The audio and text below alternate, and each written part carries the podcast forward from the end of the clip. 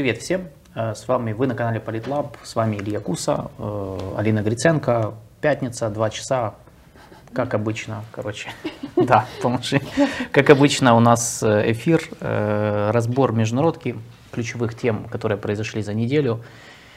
И как обычно мы себе что-то запланировали, а в последний момент как, как пошли всякие новости, которые мы не ожидали. Ну, в общем, мы сегодня попробуем мы сегодня взяли три ключевые темы, и еще, я думаю, мы упомянем несколько таких мелких. Перед тем, как мы начнем, э, спасибо всем за то, что за неделю, всем, кто подписался, и спонсорам, которые оформили спонсорство. Э, наша армия э, спонсоров расширяется. Я еще раз напоминаю, что вы можете перейти на канал Политлаб, подписаться, поставить лайк этому видео, зайти оформить спонсорство, мы будем очень рады этому, и таким образом присоединиться в э, нашу армию, э, которая несет свет просвещения. Просвещение, да, политического. Да, политического, мир, политического да. как минимум, может, может еще чего-то. Так, давайте начнем. Э, у нас три темы сегодня. Все в анонсе было. Значит, начнем с первой по Пакистану наконец-то до, ну, до украинских СМИ же дошло э, спустя три дня, и поэтому мы решили, что вот в пятницу мы все-таки об этом поговорим, потому что в Пакистане очень серьезно разворачиваются события. 9 мая э, в Пакистане был арестован э, бывший премьер-министр страны Имран Хан, э, супер популярный политик, который сейчас в оппозиции. Э, я думаю, можно показать его фото, там есть файл Имран Хан, можете показать, я буду дальше об этом говорить. Те, кто слушает аудио, просто загуглите Имран Хан и можете да, его найти. Э, супер популярный политик, лидер, э, нынешний лидер оппозиции, был премьер-министром э, до 2022 года, миллионер, бывший спортсмен, капитан, да. спортсмен, комсомолец, Только активист, в общем, да, ну, но не комсомолец, но вы поняли идею. То есть вот Просто он, он бывший капитан команды по крикету, по крикету да. Э, и из-за этого... Выпускник Оксфорда, по-моему, Выпускник да, Оксфорда, он жил, учился в Британии, то есть, как и многие пакистанские, уважающие себя пакистанские э, политики из всякой элитки, они как бы имеют очень э, тесные связи с британскими, с британским большим крупным бизнесом, с британской аристократией. И э, он пришел к власти на популистской платформе, достаточно популистской, в националистической в каком-то смысле, даже умеренно исламистской в 2018 угу. году. Э, и вот он побыл премьер-министром до 22-го, э, поссорился с теми, кто его поставил как бы премьером, ну то есть военные, которые Пакистаном реально руководят. Они его поддержали в свое время, а потом он с ними рассорился. И вот в прошлом году э, возник политический конфликт между ним и военным истеблишментом, и в результате которого, в общем-то, Имран Хан э, был отстранен от должности э, в результате импичмента, который ему объявили в парламенте. И все бы ничего, он ушел в оппозицию, конечно же, не согласился с этим решением, обвинил во всем внешние силы, в частности, очень много говорил о том, что за этим его отстранением стоят западные спецслужбы, ну, это не подтвержденная информация, но он активно использует антизападную риторику до сегодняшнего дня, считая, что это, мол, месть ему за то, что он повел страну ближе к Китаю. Опять же, мы сейчас это обсудим, это тоже вот такой сомнительный тезис, но тем не менее э, дискуссионный как минимум. То есть тут есть о чем поговорить, да, кто, кто куда вел, в какую сторону Пакистан. И весь 22 год, ну остаток 22 года Имран Хан провел в различных митингах, демонстрациях, устраивал марши э, пешие в том числе. Вот видишь, в Южной Азии очень популярны пешие, э, Конечно, пешие марши. Это. То в Индии все ходят с севера на юг, то сейчас тут как бы... С юга на север в Индии. Да, с юга было. на север, извините, да. да. Ну, ну вот в Пакистане с севера на юг. Да, политическая традиция довольно распространенная, поэтому напоминающая Махатму Ганди и его марши, поэтому... Да, все хотят быть Ганди, и у всех как бы, у всех в кармане есть свой марш. И у Имрана Хана он тоже был, он, в общем-то, сколько там, несколько месяцев он ходил по, всей, по всему Пакистану, дошел до э, сначала Равалпинди, это штаб-квартира, это город в Пакистане, недалеко от Исламабада, э, штаб-квартира, где э, расположена штаб-квартира военных, то есть генштаб. Именно поэтому иногда говорят, что, ну, знаете, как вот есть там официальный Киев, там официальный Лондон, то угу. иногда говорят не официальный Исламабад, а официальный Равалпинди. Очень странная, кстати, формулировка, я никогда этого не понимала. Типа, есть неофициальный Киев, да, там неофициальный Лондон. Ну да, но же нету официальные бровары, типа, в таком ключе. Ну, уже Лондон столица, она же официальная, зачем уточнять это? Ну, короче. Филолог по мне негодует просто. Но, да, просто филолог столкнулся с, с, как бы, с политической реальностью, в которой э, вот в Пакистане оно так. Но это шутка, понятное дело, но в Пакистане под этим имеется в виду, что реальная власть у военного у генералитета, у военной верхушки. И надо сказать, что это так. По факту военные всегда были сильны в, Пакист... в истории Пакистана. Очень много раз Пакистан переживал военные перевороты, то есть вмешательство военных, когда им что-то не нравилось. Они либо сами захватывали власть, либо они э, ставили своих как бы, каких-то премьер-министров и глав правительства. В общем, и вот в прошлом году Имран Хан устраивал вот эти все марши, дошел до Равалпинди, там, там был митинг его сторонников, э, миллионы он реально, реально собирал, э, ну, миллионы не, не, не, не часто, но как бы доходило до такой цифры. Он собирал на всяких стадионах, площадях. И понятное дело, что Э, долгое время, значит, власти это терпели, и вот решили, что в этом году, вот в первой половине этого года решили, что хватит, надо с этим что-то делать, слишком он всем досаждает, слишком он популярный, потому что Имран Хан требовал весь прошлый год, чтобы прошли досрочные парламентские выборы, рейтинги показывают, что, ну как рейтинги, неофициальные рейтинги, официальные показывают, что все хорошо, неофициальные рейтинги показывают, что его партия может занять первое место, Короче, он стал политической угрозой, и, э, судя по всему, решили как бы его немножко ослабить. Каким образом? Ну вот э, зацепились за дело о коррупции там во время его правления. Ну и, понятно, завели дело. Э, там начали... сейчас завели около сотни, по-моему, различных дел. И обвинение в терроризме было, и все, все на свете. А вот э, конкретно за что арестовали вот с, э, в этом году, это за его связь, предполагаемая его роль э, в деле о доверительном управлении э, фондом Аль-Кадира. Э, это фонд, который занимается продажей различных подарков зарубежных лидеров, и Имран Хана обвиняют в присвоении порядка там, 127 тысяч долларов. Собственно, был, на, на этом фоне был выдан ордер на его арест, потому что он отказался прийти в суд, явиться в суд, дать показания по этому делу. Ну, в общем-то, Список этих подарков э, был опубликован еще в прошлом году. Он включает в себя там 7 пар часов, э, по некоторым данным бриллиантовые украшения, объеденные сервизы. В общем, все очень э, элитненько и, и модненько. И, собственно, потому что Имран Хан отказался явиться в суд и дать какие-то показания по этому делу, решили, что все, Нема сечі більше терпіти ці борошна, поэтому будем его арестовывать. Он назвал, э, Имран Хан сам э, отверг любые претензии, любые обвинения, сказал, что это все дело политически мотивированное. Да, и вот 9 мая наконец-то дошло. Нет, это, кстати, вторая попытка. Четвертая. А, это четвертая, четвертая попытка. С четвертого раза его да, арестовали. с четвертого раза его арестовали. Первые три попытки были неудачными. Они пытались его арестовать, но сторонники его отбивали. Э, в общем, короче, это была целая Санта-Барбара с этими арестами. Вот наконец-то они это сделали. Да, они его. Причем э, я вот сейчас вспомнил, что я забыл видео найти того, как его арестовывали. Там же вообще целая, целая армия конечно, спецназа. Конечно. И это, это было в здании суда. Это, мне кажется, это один из сериалов вот наиболее таких вот э, увлекательных, как, по типу как вступление Швеции в НАТО. Еще один такой политический сериал, который потом, можно, да. можно смотреть очень да. долго. Кстати, незадолго до ареста он э, критиковал и разведку, межведомственную разведку, это главная спецслужба Пакистана, и армию обвинял в попытках э, организации нескольких покушений на его жизнь. Вот тогда во время последнего марша было же его покушение, на него совершено, его ну, ранили якобы. в ногу. Да? Ну, якобы. Ну, ну я, типа, он конечно. сказал, что это было покушение, его ран... он получил огнестрельное ранение в ногу, он сказал, что это на него покушались, ну, естественно, потому естественно. что он же главный оппозиционер. Власти сказали, что это все как бы такая... Либо грязные инсинуации. Есть две версии. Либо это грязные инсину... инсинуации и инсценировка, либо вторая версия, что просто, ну, действительно же в него стрелял кто-то там, ну, чисто полубытовая история. Ну, мы не знаем на самом деле, ну, я просто почему говорю якобы, потому что мы не знаем, до сих пор же эта история покрыта мраком, но не важно. Помимо Хана э, арестовали также генсека партии, которую организовал в свое время Имран Хан, это движение за справедливость, также оно еще называется Техрик, и, Техрик и Инсаф да, на, на да, урду. Да. И арестовали также генсека, э, сейчас скажу, как его Асада Умара. Да. Об да. этом сообщила сама партия. Поэтому, видишь, не он один, бедный несчастный, которого там э, обвиняют, притесняют и пытаются арестовать. Не, ну его в целом, э, его партия, она очень сильна сейчас. Э, все же крутится, конечно, вокруг харизмати, харизм, харизмы как бы Имрана Хана, понятное дело, но реально, ну как бы его партия, она сейчас реально очень популярна.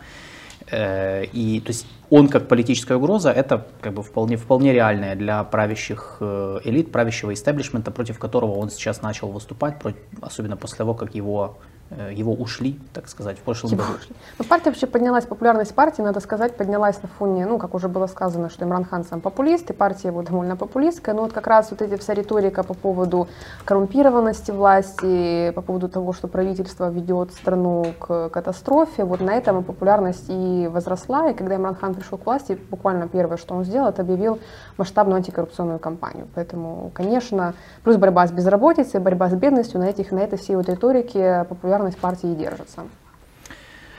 И вот э, с четвертого раза его арестовали. Э, значит, он прибыл в суд э, в Исламабаде, ну, чтобы дать очередные показания по очередному делу. И там, в общем, его окружила полиция, его задержали, были столкновения с его сторонниками. Короче, это все происходило, понятное дело, ну, не, не тихо, как хотелось бы властям.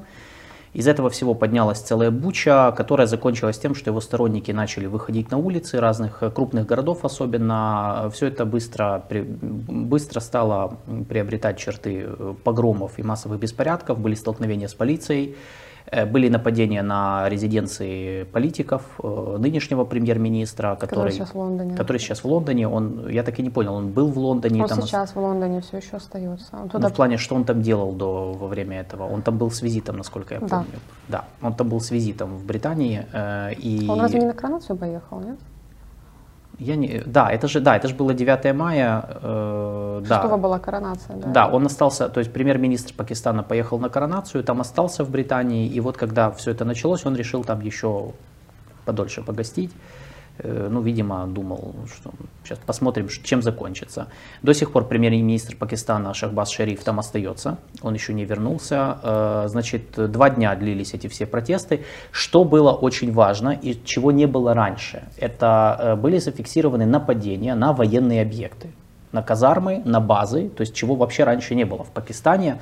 Э, военные, как я сказал, они являются реальными руководителями страны. И это первый раз, когда, ну как такое было, конечно, но это первый раз вот в таких масштабах, когда народный гнев направлен не только против там, правящих политиков, которых можно поменять, но и против, по сути, военного истеблишмента. И именно из-за этого Имран Хан э, стал вот, ну, прям очень серьезной угрозой, потому что он выступает не просто против там, какой-то конкретной партии, типа вот там, против шерифов, ну, в семейство шерифов, которые являются очень влиятельными, но и против военных. И э, это первый раз, э, ну, редкий случай, когда реально были зафиксированы нападения на, э, на ну, по сути, на объект, на армию. Угу. После этого в Пакистане выключился, выключили, точнее, интернет и мобильную связь, по сути, соцсети, да. соцсети. Я э, так понимаю, что они до сих пор не работают.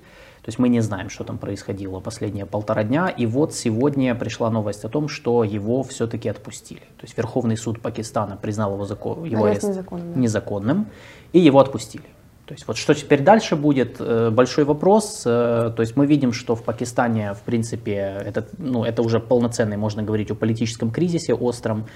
Э, скорее всего, он будет требовать досрочных выборов, и это может привести к э, смене власти. Ну, так выборы в любом случае в этом году, в 23-м назначили. Да. У партии очень высокие, э, очень хорошие шансы.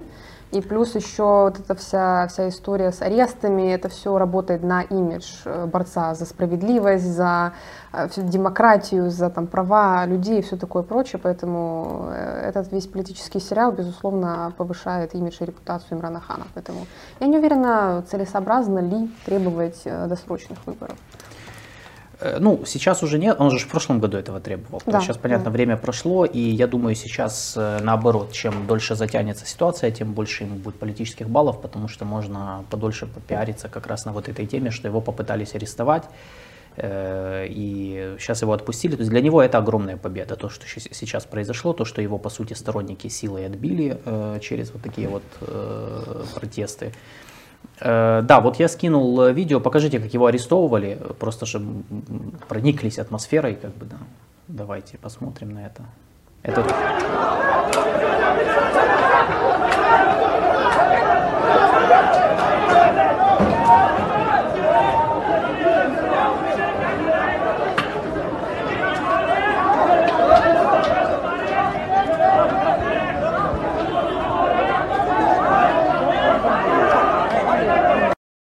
эта вот толпа. Э, Человек 50, наверное. Да, там не всех показали, потому что часть еще остались. Э, ну, Сколько их бы, запихивало его в этот в, в машину, машину да, да, да. То есть вот это вот. Ему 70 лет, ребята.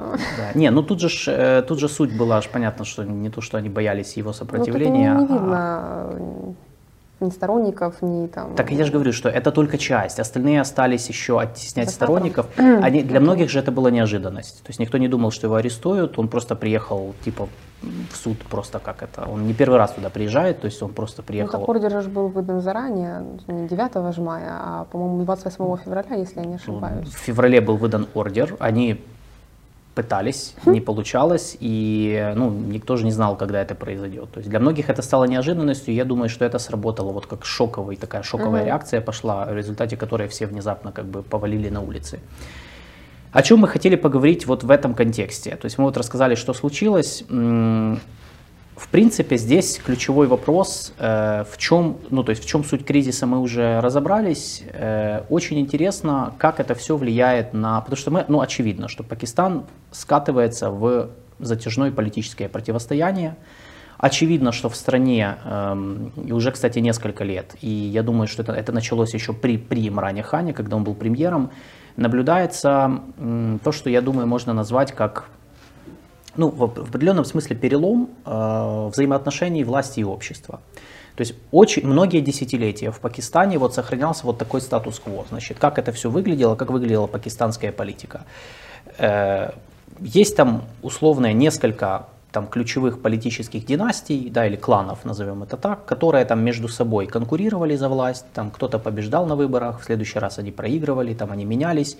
Э, военные при этом э, разыгрывали эту партию, поддерживая то одних, то других друг против друга, и таким образом сохранялся некий баланс. То есть политики имели свою часть власти, военные имели, там, сохраняли свои, по сути, позиции, никто их не трогал. Как только кто-то зарывался и пытался там как-то поменять, например, баланс в отношениях гражданского правительства и военных, или попытался залезть на территорию, которую занимается только армия, там, например, вопросы обороны, реформы силового аппарата, Афганистана, а пакистанская разведка даже, вот, которую называют одним из вот такой вот военной элитной группы, они же э, являются, по сути, кураторами афганского досье очень много лет. Э, именно они были самыми влиятельными э, в Афганистане. У них очень тесные связи с талибами и со многими группировками. И как только вот это происходило, что какое-то гражданское правительство лезло не в свои дела, военные либо там поддерживали их оппонентов, и они там проигрывали на следующих выборах, либо они там, ну это в экстремальных случаях, как, как было в истории Пакистана, они просто вмешивались там и свергали какое-то правительство. И вот э, с Имраном Ханом получилось, кстати, самое интересное, иронично, что так и получилось. Его же поддержали военные, по сути, они его привели к власти. Э, до этого как бы он, ну то есть он, его популярность росла, и в какой-то момент они решили, ну вот давайте мы его поддержим, э, пусть народ, так сказать, канализировать настроение народа, запрос на новые лица, запрос на вот да, то есть такое вот антиэлитарные вот эти настроения, которые наблюдались в Пакистане, Пусть их канализируют через избрание вот такого популярного значит, спортсмена, политика, бизнесмена, такого парня из народа, ну, как он стал такой образ строить себя. И потом, но потом произошло как бы нечто, он с ними рассорился, потому что Имран Хан закономерно начал перепытаться э, тянуть на себя одеяло во многих вопросах.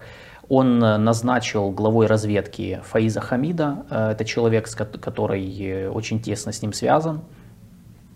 И потом, и в какой-то момент он начал, по сути, покушаться на, ну, на то, чтобы взять под контроль военных.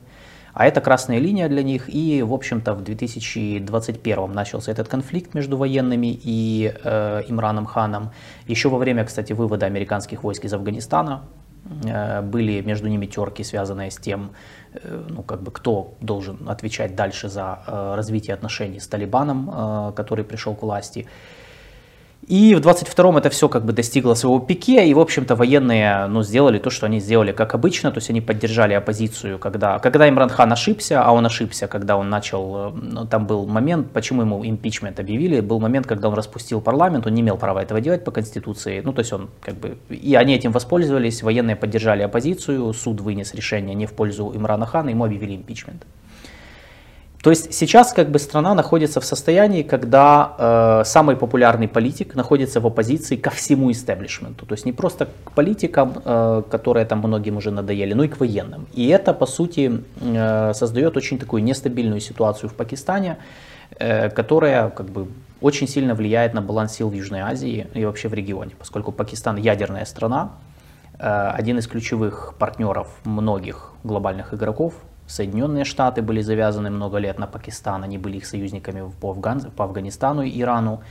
Э, Пакистан имеет вооруженный конфликт с Индией, активный до сих пор и территориальные конфликты.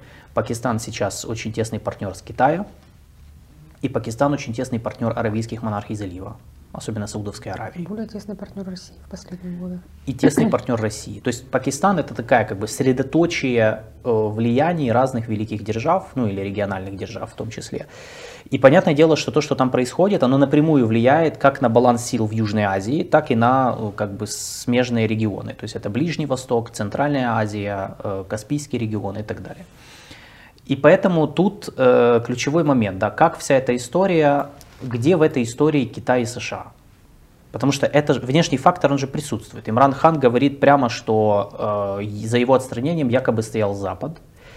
Э, он называет англосаксы. Нынеш... англосаксы, те самые, да. Э, ну не Ватикан, правда, но ничего. Ну, англосаксы тоже пойдут.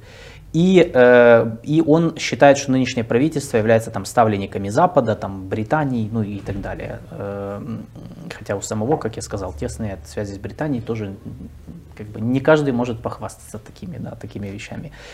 С другой стороны, его, я иногда я видел оценки в западной прессе, в том числе, его называют э, там, таким популистом, который больше антиамериканский, прокитайский, пророссийский. Ну, это правда, потому что за последние 10 лет э, вектор внешней политики сместился, как бы накренился, скажем так, в сторону Китая, угу. хотя э, отношения между Китаем и Пакистаном планомерно развивались вплоть с 2005 года, когда они заключили договор о дружбе, сотрудничестве и добрососедских отношениях. Китаю, как бы Пакистан э, очень выгоден в геополитическом, географическом смысле. А, Китай развивается с Пакистаном. А, Пакистан является очень важным звеном а, гранд-проекта «Один пояс, один путь». Китай очень много инвестиций за последние где-то 7-8 лет влил в Пакистан. В особенности Китай, конечно, интересует порты, в частности, большой порт э, Гвадар.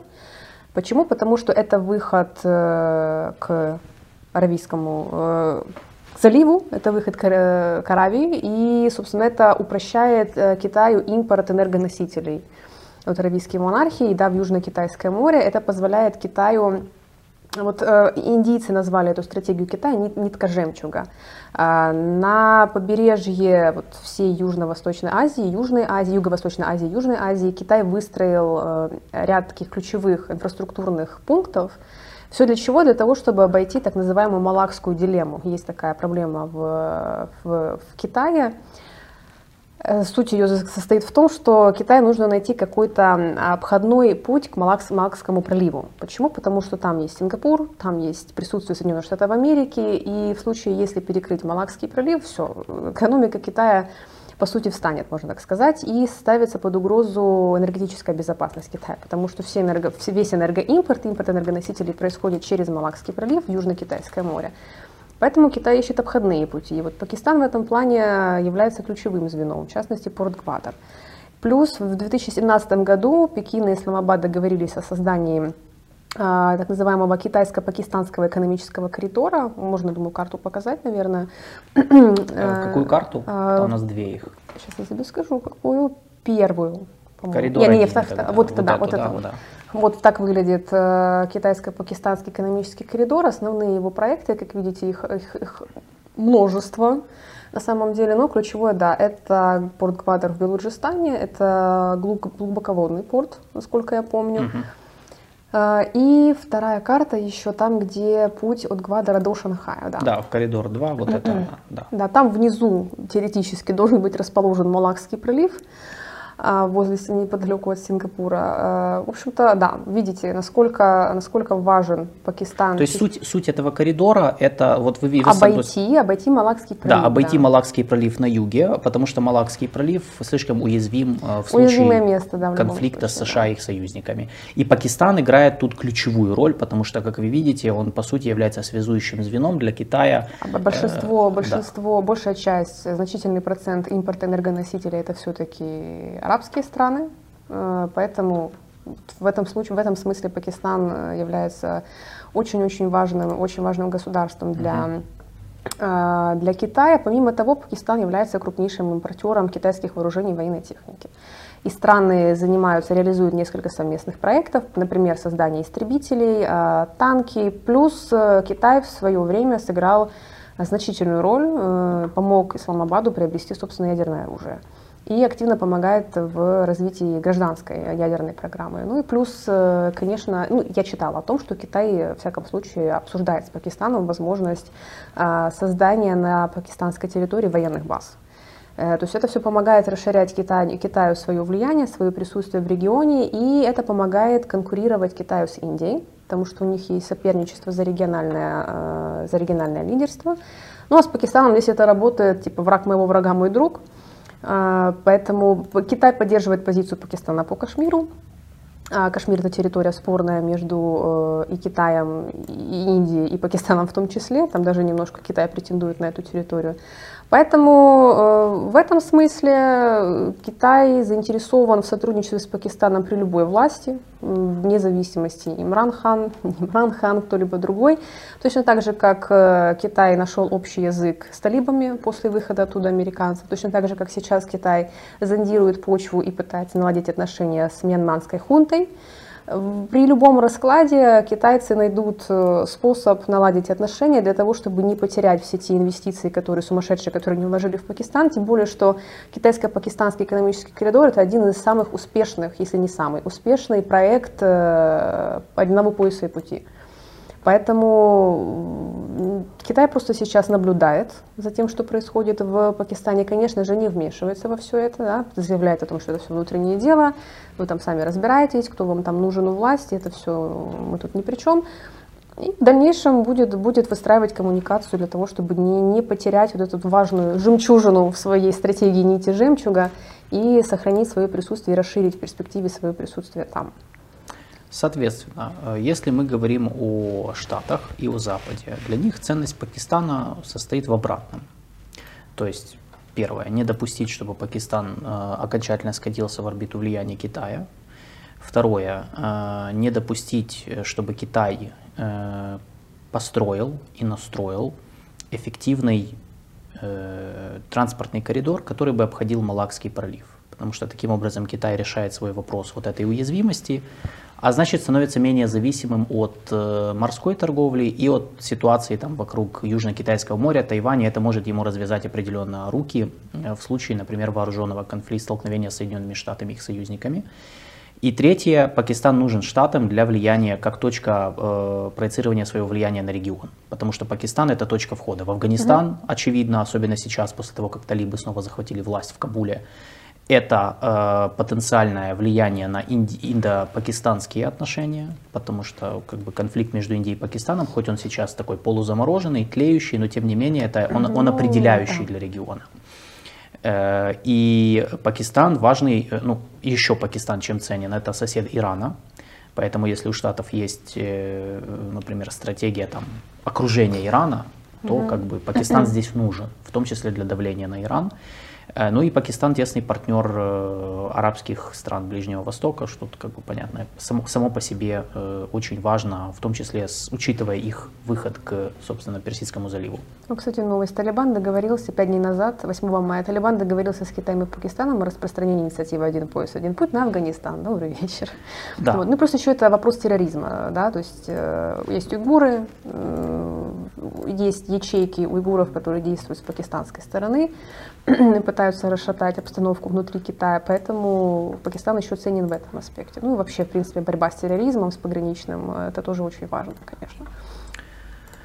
Вот, поэтому э, то, что сейчас происходит в Пакистане, э, имеет э, ну, огромное значение, э, и ну, мы будем смотреть, потому что я думаю, что все-таки в Пакистане сейчас э, должно, должна как-то переформатироваться mm-hmm. система, потому что очевидно, то есть то, что э, старый общественный договор э, фактически сломан, ну, это уже всем видно. То есть это, это видно на примере популярности Имрана Хана, это видно на примере вот этого недоверия к правящим элитам в целом и истеблишменту. Это видно на примере вот этих протестов, когда были атаки, э, нападения на военных, да, чего раньше в Пакистане э, не наблюдалось.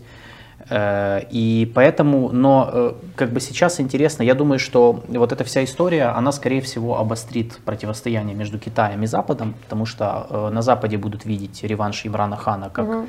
ну, угрозу Э, потому что ну, они не будут знать, что от него ожидать. Они будут рассматривать его как э, прокитайского кандидата, особенно учитывая его антизападную риторику. Э, и, ну, а китайцы, ну, для Китая по большому счету, то, что вот Алина начала говорить, э, для Китая по большому счету я не думаю, что очень принципиально, ну, принципиально. да, Имран кто Хан, будет конечно, при власти. Имран Хан, конечно, является таким, не то чтобы выгодным, но приемлемым, скажем так. Его антизападничество, да. оно гармонично вплетается как бы в вот как бы китайскую дискурсивную войну против Запада, что логично. Но в целом, как мы сказали, да, уже больше 10 лет наблюдается вот это скатывание Пакистана в зависимость от Китая. Эта зависимость не критическая, как многие пишут. Э, мы особенно специально... в Индии, да. Да, особенно ну, в Индии понятно, почему это пишут, они же как бы все-таки противники. Э, ну, я и в западных медиа встречал вот как бы такую оценку, которая дискуссионная. То есть пакистанская экономика зависит от Китая, но не так критично, как многие это как бы оценивают.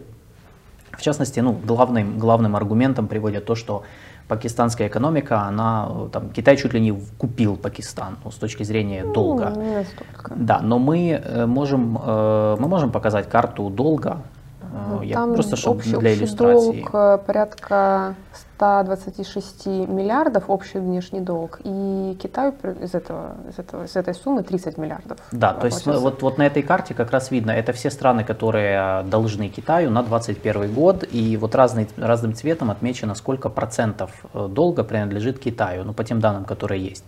И вот Пакистан, он у нас оранжевым цветом. Оранжевый цвет это от 5 до 9 процентов. И долго... Шри-Ланка тоже как раз Да, Шри-Ланка тоже где-то там. Мы, когда э, делали подкаст по Шри-Ланке, мы говорили, что в Шри-Ланке долг 10 процентов китайцам принадлежат. Да. В Пакистане тоже примерно так.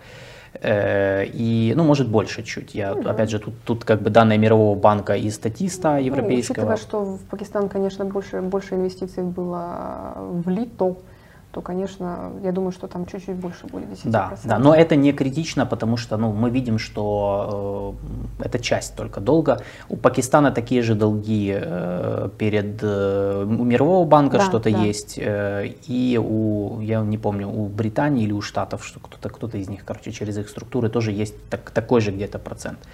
Вот поэтому, да, вопрос, Пакистан зависит от Китая, но не только от Китая. Именно этим, кстати, обусловлена их многовекторность, которой они придерживаются. Э, и э, баланс, который они пытаются вот, как бы сохранить.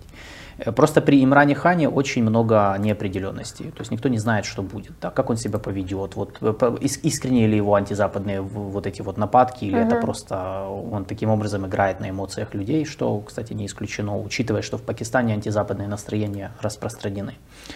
Поэтому э, вот э, ситуация такая. Я еще, за, я еще добавлю по Украине, значит, потому что чем еще Пакистан важен? Э, для нас Пакистан один из ключевых игроков в Южной Азии наряду с Индией. И э, Пакистан, э, как известно, занимает формально нейтральную позицию по войне России и Украины, но э, они продавали нам вооружение. Э, в частности, боеприпасы для советских систем, э, реактивных систем залпового огня, было несколько, несколько таких поставок через третьи страны, в основном через Германию. Э, и Кроме того, в свое время именно пакистанские военные, они ратовали за то, я помню, это в прошлом году как раз было, когда война началась, там был вот этот вот небольшой конфликт между Имраном Ханом и военными. Он не был определяющим, то есть это был, он был одним из в куче конфликтов между ними. Но, кстати, один из споров, он касался как раз Украины. Имран Хан занимал такую позицию, что он считал, что э, Пакистану нужно быть более осторожным и вот более нейтральным, нейтральным да, в этой истории. А военные считали, что осуд... надо осудить агрессию России, и они об этом публично говорили, и надо более явно, ну то есть понятно, не разрывать отношения с Россией, естественно, но как-то более явно заявить о своей позиции, э, ну, поскольку военные были завязаны на отношениях с западными странами и получали от них ежегодные, ну и получают военную помощь, поэтому, естественно, у них позиция была такая. И это был тоже один из таких моментов спора между ними. И поэтому то, что тоже происходит сейчас в Пакистане, важно для нас с точки зрения позиционирования Пакистана в отношении России и Украины. При Имране Хане, э, скорее всего, Пакистан будет еще более подчеркнуто нейтральным. То есть я не уверен, что при нем реально, э, ну, они будут продолжать нам поставлять какие-либо вооружения. Это не поня- неизвестно, но если если исходить из того, что его вот эта вот риторика нынешняя там про, э, ну, про то, что надо, про многовекторность, mm-hmm. про антизападное настроение, если она искренняя, если это реально то, что он будет воплощать в жизнь, если он вернется в премьеры, тогда да, нам станет немножко сложнее с ними в этом плане общаться, но не все потеряно. То есть это, опять же, не значит, что у нас все, как бы можем, можем э, ставить крест. Я думаю, что э, просто на него будет оказывать давление через Запад, то есть через Запад, например, влиять на пакистанские элиты mm-hmm. сложно. Ну, сложнее, просто сложнее, чем на нынешних. Э, и проблема наша состоит в том, что у нас нет отдельно сформированной базы коммуникации с Пакистаном, ну, двусторонней. Ну, вернее, она есть, но она такая как бы, короче, могла быть лучше. Это в том числе касается того, что нам, э, я, кстати, не помню, у нас там есть посол или нет. Я тебе не скажу. И я не знаю, вот я не, я не посмотрел перед эфиром, надо, пос, э, надо посмотреть. Вот, но для нас как бы это, это, это направление важно, потому что Пакистан нас э, поддерживал. При этом сохраняя отношения с Россией, покупая есть. у них нефть, газ, ну есть, есть да, ну слава богу. Вот, то хоть в Индию скоро поедет посол, я надеюсь, и вот в Пакистане он у нас есть. Поэтому с точки зрения наших национальных интересов Украине нужно будет подстраиваться под любую власть, не делать никаких резких шагов, э, нам сейчас это не нужно, и тем более заявлений. Э, то есть надо пытаться договариваться со всеми, потому что э, Пакистан, как и Индия, имеют огромный потенциал сотрудничества в области и ВПК, и военно-технического сотрудничества. Это точка входа в Южную Азию для нас, в том числе в долгосрочной перспективе, ну, если мы будем иметь такую амбицию, а я надеюсь, что мы будем иметь такую амбицию. А, и это... Нам надо правильно выстраивать стратегию с учетом Индии, которая ну, для нас сейчас Я очень... поэтому и сказал не делать резких шагов и заявлений, потому что понятное дело, что любые наши шаги в Пакистане, они автоматически напрягают Индию и наоборот. Поэтому для нас, конечно, ну, лучше всего это научиться между ними балансировать, как это делают абсолютно огромное количество абсолютно стран. Абсолютно все это делают, как только они заходят в этот регион. Ну, те, кто умнее, они именно так и делают. И э, я думаю, Китай бы это делал, если бы просто у них не было с Индией там, проблем территориального характера. Э, поэтому да, и для нас это огромный рынок, конечно, поэтому нам нужны э, и политические связи с пакистанскими элитами, а не только как бы связи там по линии ВПК, которые у нас там точечно время, в, разные, в разные времена были. Вот. Если кому интересно по этой теме, э, мы, мы подготовили у нас, там есть, у нас есть список, короче, на почитать. Так что, если кому интересно, мы сейчас в чат будем, мы кинем. Там несколько статей, исследования Национального института стратегических исследований, которые вот Алина готовила. Ты же готовила его, э, Там команда наша готовила. Там вообще это доклад по Индии, но там в контексте Пакистана есть что почитать о причин, вообще о сути пакистан, индо-пакистанских отношений, сути конфликтов, за что они с Индией собачатся и дерутся, потому что там не только Кашмир, это еще и ледники и все такое прочее, и тоже про Китай там есть что почитать, поэтому просвещаемся. Да. Читаем и просвещаемся. Да, ну а за Пакистаном следим, это прям тема, я думаю, это будет тема ключевая, если там действительно, ну, перед выборами ситуация там будет еще больше накаляться.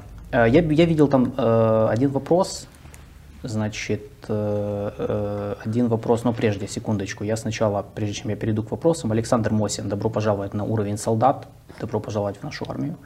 Значит, и эм, Саша Левченко нас спрашивает, наш подписчик э, и спонсор, э, будет ли сегодня тема по какой-то маленькой стране Латинской Америки? К сожалению, нет. Ну так вот получилось. Но сегодня у нас, да. Не, это, не... это был намек на Гватемалу, насколько я понимаю, да, и да, на визит да. министра Кулебы в ту часть света. Но... Да, он поехал в Гватемалу, но мы, мы, э, мы это разберем. То есть мы вернемся к Латинской Америке, но не хватает у нас времени на все, поэтому я думаю, что мы, может, в следующем эфире... Мы, мы же можем тут целый день сидеть и обсуждать все новости, которые мы читаем. И маленькие страны Латинской Америки, и большие, да, поэтому... Да, да. Ну, пока что нам сказать нечего, но мы Латинскую Америку отслеживаем, не переживайте. Э, так, э, да, и там же, кстати, писали, мы, мы в чате внизу как раз скинули, был подкаст. Э, да, я сегодня записывала как раз для да. Гнезда, там про визит Кулебы и турне Лаврова, которое было недавно в Латинскую Америку. Ну, да, поэтому, если вам интересна Латинская Америка, мы скинули в чат, наш чат Политлаба подкаст, можете его, собственно, послушать, вот пока что. И там был еще вопрос, я видел вопрос в чате у, на канале у Юры Романенко, если я не ошибаюсь, про то, расскажите, расскажите про ядерную программу, да, раскройте, э, Светлана Лиенко спрашивает, раскройте тему, как Пакистан стал ядерной державой и какие силы этому помогали. Я вообще вам история... рассказала, Китай. Да, но там, нет, там история вообще, мы не будем про это сейчас отдельно говорить, потому что это целая тема. Вообще то, как, как, как Пакистан э, получал ядерное оружие, э, они его получили в 70-х, сразу после войны, э, которую они проиграли, после которой отделился Бангладеш, в 70-м? В 72-м, если я правильно помню. Вот я сейчас... была в 74-м. Это первое испытание. Ну, можешь проверить, но я Сейчас вроде бы помню, что 72-й, потому что в 71-м была война, которую Пакистан проиграл, и от них отделилась, э, отделился Бангладеш, который да. тогда назывался Бенгалией. И... 98-й, первое ядерное испытание. Я помню, что 90-е Ну, в 72-м запущена была ядерная программа. При, э, то есть при президенте Зульфикаре Алипхуту они запустили ядерную программу. Э, она называлась проект 706, по-моему, так, я уже не помню. И да, в 98-м это уже, это уже все, это они объявили, что вот у нас бомба есть. Кто помогал?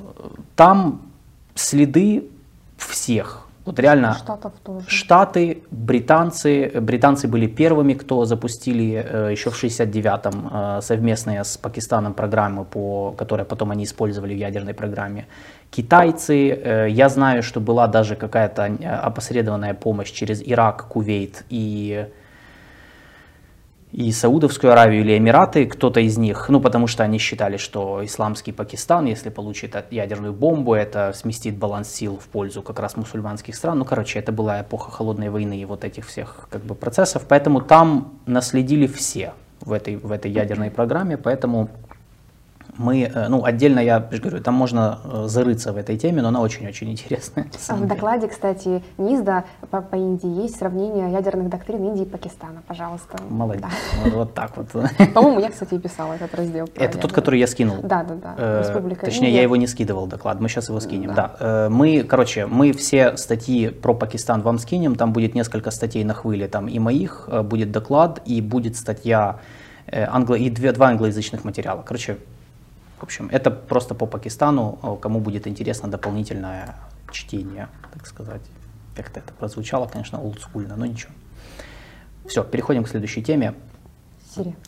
Сирия, да, мы Турцию оставим на десерт. Да. Э, по Сирии, значит, тут э, что произошло? 9, э, 8 мая в Каире Совет министров Лиги арабских государств. Лига арабских государств – это региональная организация на Ближнем Востоке, в которую входят преимущественно арабские страны региона. Э, значит, они э, проголосовали, приняли историческое решение вернуть членство Сирии в организации впервые с 2011 года. Э, почему это решение историческое? Ну, в общем, по сути, это решение означает, что политика дипломатическая изоляция Башара Асада в Сирии закончена. Ну, по крайней мере, в регионе. Но, в принципе, если учитывать, что с ним не разрывали связи большинство стран мира, ну, я имею в виду не западных особенно стран, то можно сказать, что да, это, э, это для него политическая победа, и это закрепляет вот этот вот, это по сути закрепляет победу правительства в войне в Сирии, по крайней мере военно-политическую. То есть мы еще не говорим об окончательной победе, потому что Сейчас в Сирии этап, когда там бьются за послевоенный мир, куча вопросов нерешенных. Гуманитарка, э, значит, есть еще неподконтрольные территории, политическое урегулирование, на каких условиях будет происходить, перезагрузка политической системы и так далее. Тем не менее, э, впервые с 2011 года Сирия будет заседать в Лиге арабских государств. В 2011 году их оттуда выкинули э, после начала войны в Сирии, э, то есть их, им заморозили членство, и даже какое-то время вместо Сирии в организации заседала э, э, сирийская оппозиция за рубежом. То есть у них там их организация, она типа заняла место Сирии в Лиге арабских государств. То есть вот так все было.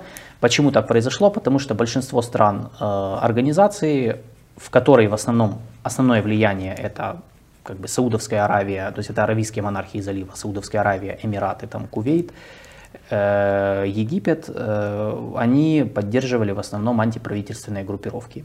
И тогда исключение Сирии из организации как бы было вот частью вот этого вот противостояния с Башаром Асадом. И вот Сирия возвращается. Что это значит? Это очень важное событие, потому что, ну, важное событие не э, для вот среднее, на среднюю перспективу. Первое. Сирия возвращается в региональную архитектуру безопасности. То есть ее, по сути, реинтегрируют в регион. Э, так как, то есть, потому что, в принципе, как мы, э, раньше, раньше какой был э, мейнстримный курс относительно Сирии? Ее изолировать, давить на нее э, санкциями, дипломатической изоляцией, не поддерживать отношения, э, до того склоняя Башара Асада к уступкам, ну, желательно к его уходу и как бы передаче власти там, оппозиционным структурам и э, группам. Сейчас ситуация в корне поменялась, то есть, судя по всему, региональные страны приняли решение, что изоляция не работает, надо переходить к более э, гибкой, гибкому подходу, который заключается в том, что мы не будем изолировать, мы будем интегрировать, то есть вовлекать э, Сирию Башара Асада в региональные процессы, там, ослаблять санкции, позволять торговать, да, восстанавливать региональные торговые и экономические связи в регионе, в обмен, конечно же, на какие-то уступки. То есть это все не бесплатно. Э, второе. Э, реинтеграция Сирии в эту организацию может э, создать возможность возобновления процесса урегулирования конфликта. То есть мирные, вообще переговоры по урегулированию сирийской войны, они давно в тупике. Сейчас, по сути, мы говорим о том, что возможно их восстановить, поскольку ну, раз все страны снова поддерживают отношения с Дамаском, и очевидно, что это решение было принято ну, не без политических соглашений, о которых мы еще не знаем, потому что ну, это, это не просто бесплатный аванс, типа вы возвращаетесь и все, и все сделали вид, будто ничего не было. Очевидно, что потому что до, до этого решения было очень много раундов переговоров э, между сирийскими представителями, россиянами, турками, иранцами, э, саудитами, эмиратцами, египтянами. Короче, там была очень-очень активная многосторонняя региональная дипломатия. И э, они какие-то договоренности они достигли. Э, мы не знаем подробностей, но очевидно они касаются политического урегулирования войны в Сирии. И я думаю, что это решение создаст возможность вот этого достичь. На каких условиях, это большой вопрос. Э, ключевое, почему Сирию вернули все-таки, вот одни, один из аргументов в пользу вот этого решения было противодействовать влиянию Ирана в Сирии. То есть возвращение Сирии в Лигу арабских государств означает, что Сирией серьезно занялись э, саудовцы, Эмираты э, в, и Египет в противовес Ирану. Э, поскольку стратегия изоляции не сработала, они, они решили, что, ну правильно поняли, что как бы изоляция только подталкивает Сирию к Ирану и скатывает его в орбиту влияния Ирана. И они решили, что лучше вовлекать Сирию в свою сферу влияния, то есть давать им там деньги, инвестиции, тот, чего у Ирана сейчас нет на самом деле на фоне их как бы своих внутренних проблем, э, в обмен на уменьшение влияния Ирана в Сирии. И скорее всего это вот один из как раз э, требований к Башару Асаду, чтобы он э, уменьшил влияние Ирана и как бы по сути вернулся к многовекторной политике, которой всегда славилась Сирия. То есть на самом деле Сирия при Хафазе Асаде, еще при отце Башара Асада, она всегда вела политику балансирования между Саудовской Аравией, Ираном и Египтом. То есть вот, вот это классическая внешняя политика Сирии. Башар Асад немножко сломал эту, э, эту, как бы, этот курс, когда э, начал развивать отношения с Ираном, ну а после 2011 года окончательно, по понятным причинам, он э, начал опираться на Иран и на Россию, ну, поскольку у него как бы других партнеров не осталось. Все тогда сплотились против него. И э, интересно, что страны Запада выступили против вот этого решения вернуть Сирию в Лигу арабских государств. То есть они, Штаты, как бы там была реакция Соединенных Штатов, что они написали, что это скептически к этому относятся, э, но они не противодействовали этому. Устали. Я думаю, они устали, они устали давно. Ну, Запад давно самоустранился от процессов в Сирии. Э, Соединенные Штаты еще этим занимаются, ну, больше из-за того, что они там присутствуют, у них же там войска стоят на, ну, немного, там несколько сотен американских военных на востоке Сирии, на юге. Но по большому счету это все. То есть э, уже при позднем Обаме э, Соединенные Штаты, для, для Сирии, для Соединенных Штатов была второстепенным направлением, ну, маргинальным по сути. И они особо ни, никакой сирийской политики так и не сформировали. При Трампе это особенно проявилось, когда он попытался вывести вообще войска из Сирии, но ему не дали, в Конгрессе имеется в виду. Mm-hmm. А при Байдене все как бы продолжилось.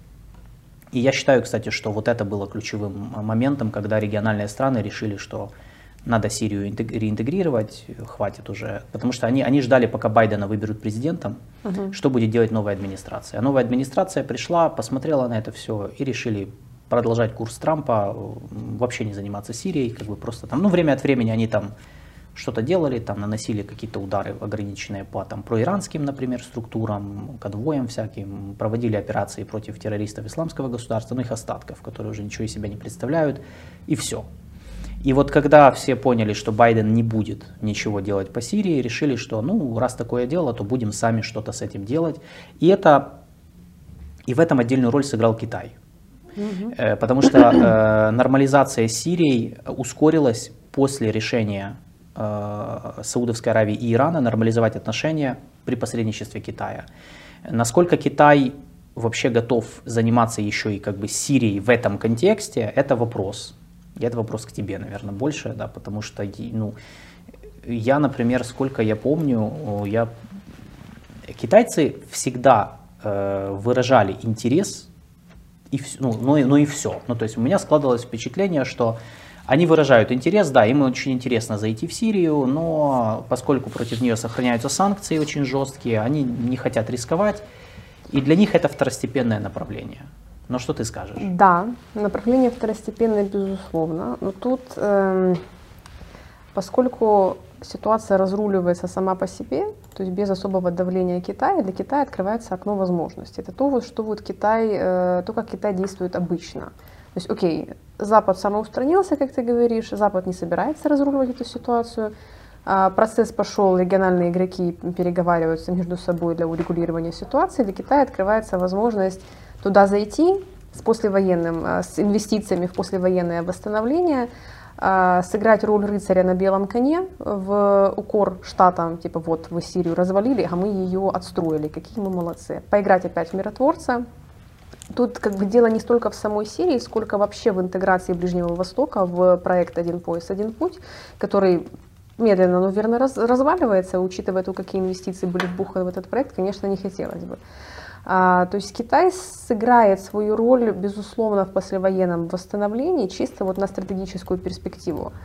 А, это в инвестиции в инфраструктуру. В 2018 году еще выступал а, китайский посол а, Ци Цяньцинь, и он выступил с большим интервью для информагентства Синьхуа, заявил о том, что да, Китай готов э, участвовать в экономическом восстановлении, вкладываться в инфраструктуру, вкладываться в э, телекоммуникации, в энергетику, это нефтегазовая отрасль. Сирия, насколько я помню, все-таки добывает чуть-чуть нефти.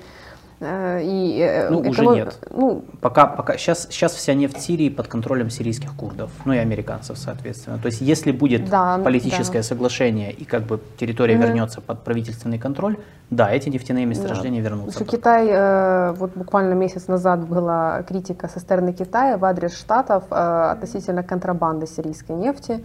Поэтому тут будет попытка сыграть как бы вот в противовес Штатам, это в первую очередь. А, инфраструктура, да, в контексте одного пояса, одного пути, плюс это выход к Восточному Средиземноморью, учитывая, что у Китая есть э, это четыре страны, где у Китая есть свое присутствие. Это порты, это Сирия, это Ливан, это Израиль, это порт Хайфа. Э, э, и еще и Греция, там, где порт Перей, mm-hmm. поэтому как бы, круг замыкается, по сути, по большому. Поэтому Сирия важна в контексте, то есть получается Сирия, Персидский залив, Аравийское море, контексте, плюс в комплексе Сирии и с пакистанским Гвадором, и по Китай, э, Китай вообще в шоколаде в плане там, инфраструктуры. Поэтому вот в этом контексте, да, и Китай будет вкладываться, я думаю, без там каких-то особо ну, не то чтобы как бы, я не знаю, то есть это, безусловно, не будет первостепенное направление инвестиций, но будет очень-очень важно. Э, вообще, в принципе, Ближний Восток в последнее время во внешней политике Китая занимает все больше, более и более значимое место. И это видно вот даже по э, тому, что в прошлом декабре состоялся вот этот большой первый э, саммит mm-hmm. Китая-Ближний Восток. Мы, кстати, разбирали в одном из наших подкастов. Визит Си Цзиньпина в Саудовскую Аравию, новый министр иностранных дел Циньган, когда пришел на свою должность, первое, куда он поехал, это был Ближний Восток. Поэтому вот в этом контексте Сирия важна для Китая в любом случае. Не то, чтобы как бы занимает какие-то там архиважные, архиважное место, но они будут вписываться и будут в контексте еще переустройства регионального баланса сил, в контексте вот постепенного снижения американского фактора для Китая будет важно там закрепиться, чтобы в дальнейшем играть, вот, это на стратегическую перспективу, чтобы играть свой, свою роль. Плюс э, Россия же там тоже, да, особо уже не, не игрок э, на, на этой арене. Ну, Россия игрок, э, но вот это решение, оно это, кстати, вот то, что я разворачивал, тезис, который я разворачивал в, и в телеграм-канале у себя, когда писал про это решение, и в статье, которую я вчера опубликовал на Хвыле, я сейчас кину в чат ссылку, кому интересно, ну, про вот про Сирию, кому интересно больше почитать глубже про это, что по большому счету от этого решения в проигрыше остаются не только США и ЕС, да, которые по сути там окончательно скатились в периферию сирийского, сирийской повестки, э, но и Россия, но не сразу, ну, в долгосрочной угу. перспективе в меньшей степени.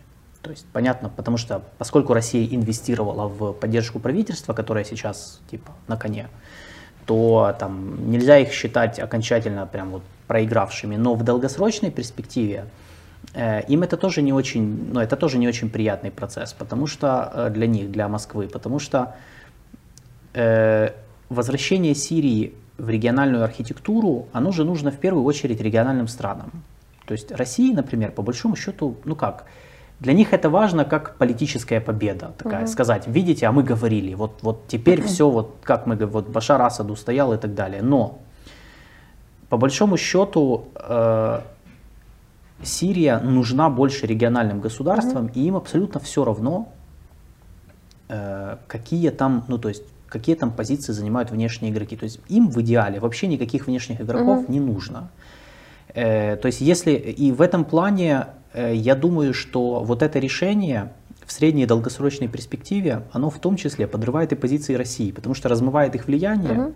влиянием региональных стран, Саудовской Аравии, Эмиратов, Кувейта, Египта, Ирака соседнего. Э, в условиях, когда Россия сейчас занята войной в Украине и у них нету лишних Э, ресурсов угу. на то, чтобы выделять на Сирию, потому что, ну вот, сколько они с 2015 года присутствуют в Сирии, с тех пор, как начали свою вот эту вот военную операцию там, они сумели достичь, э, ну, неплохих э, военных результатов, угу. но и все. Ну, то есть, они же не смогли решить вопрос, то есть, они, не, не, они получили военную победу, но не получили гуманитарную, угу. потому что все проблемы, связанные с войной, они остались нерешенными. Ресурсов на то, чтобы их решить, у России нет. Попытка их решить через проталкивание какого-то своего видения политического урегулирования вот в этом вот тройственном их партнерстве с Турцией и Ираном не получилось. И сейчас э, аравийские монархии, у которых деньги есть, да, они могут выделить деньги на реконструкцию Сирии, например. Они в этом плане обходят Россию. И поэтому... Китай тоже. Просто и на, Китай нате тоже. денег, пожалуйста, без, каких-то, да. без какой-то своей повестки политической, без прав человека. Санкции ничего страшного, мы привыкли. Как бы Китай такая себе, такой себе рыцарь, который обнимает и может приголубить всех униженных и оскорбленных, всех, все подсанкционные страны. Поэтому плюс, да, то есть это просто нате денег, реконструируйтесь, восстанавливайтесь без каких-либо, а, без каких-либо условий Э, права человека ничего страшного, демократия ничего страшного. Да. Ни коммунистических догм, ничего такого, просто, просто нате, пожалуйста. Поэтому, э, и это, кстати, это очень важный момент. Mm-hmm. Это очень важный, я поэтому обратил на это внимание э, еще когда это сразу произошло, потому что я не верю в то, что... Тут, я думаю, будет, будет следующим образом. Я думаю, что Россия, России дадут выйти из этого конфликта, когда он будет урегулирован. Ну, выйти победителями. Ну, сказать, что все вот так, как они, конечно же, хотели. Да, то есть, естественно. И они там, у них останется какое-то там минимальное базовое присутствие, скорее всего. Э, ну, я думаю, там какая-то вот эта их база в Тартусе, которая всегда там была с советских времен, это все понятно будет, но не более того. То есть, потому что ключ к победе гуманитарной в Сирии лежит через то, э, через доминирование в вопросах послевоенной, послевоенного восстановления. То есть тот, кто э, будет, возьмет под контроль потоки угу. в широком понимании э, ресурсов, направляемых на послевоенное восстановление, примирение и урегулирование, вот тот и будет доминировать в Сирии. Э, ну, я думаю, это будет не один игрок, это невозможно как бы все сделать одному. Те, тот или те группа стран и будут как бы доминирующими в Сирии. Mm-hmm. Я ставлю на то, что все будут пытаться, ну, если у них получится, восстановить вот эту многовекторность сирийскую, которая была характерна при Хафазе Асаде. Mm-hmm. Она, конечно, не будет такой сильной, как при Асаде. Сирия при Хафазе была э, ну, одним из ключевых э, игроков в области безопасности, наряду с Ираком, Саддама Хусейна да, там, и Египтом.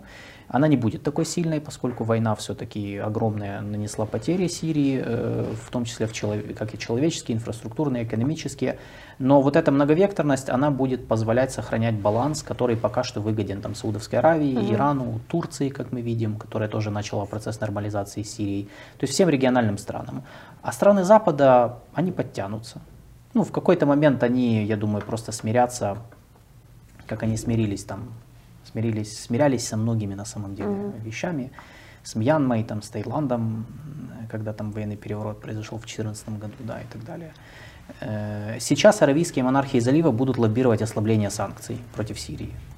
Ну, потому что это ключевое препятствие на пути к инвестированию. Сейчас они не могут вкладывать деньги в Сирию, потому что санкции, есть риск вторичных американских санкций, они боятся их.